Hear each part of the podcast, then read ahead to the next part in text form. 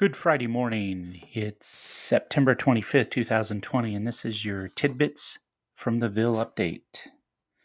From a national front, we're going to talk about home ownership. Home ownership is one of the best ways to invest in your financial future, especially as your home equity grows. Home equity is a form of forced savings that can work to your advantage as the value of your home appreciates.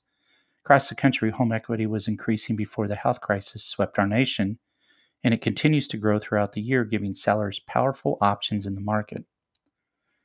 U.S. homeowners with mortgages, roughly 63% of all the properties, have seen their equity increase by a total of nearly $620 billion since the second quarter of 2019, an increase of 6.6% year over year.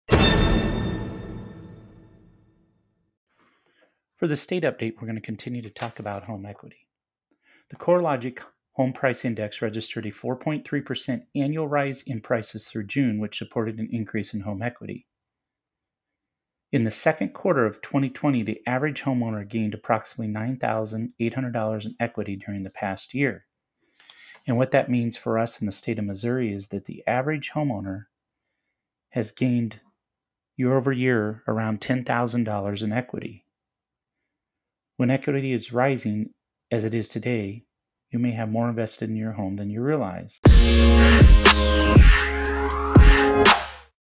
Finally, our local update Porter's Ace Hardware had their grand opening Thursday evening at 545.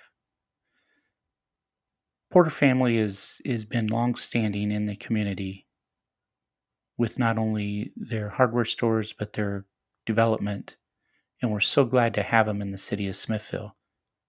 They're currently located up at the new Smithville Marketplace and are open seven days a week and have a wide variety of items to choose from.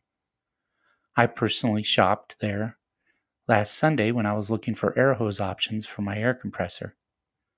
They had a great selection, friendly service, and a good value. Have a great weekend.